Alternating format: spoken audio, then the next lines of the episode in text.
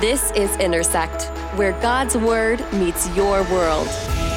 Many church members are fooling themselves, and they stay trapped and enslaved to the same sins decade after decade. There's no observable spiritual progress, and they keep humanly trying with extreme effort to make these bones live, and they never do. What they need is not another self-help book, sermon series, small group. What they need is God. To get more content from First Family Church, visit firstfamily.church/resources.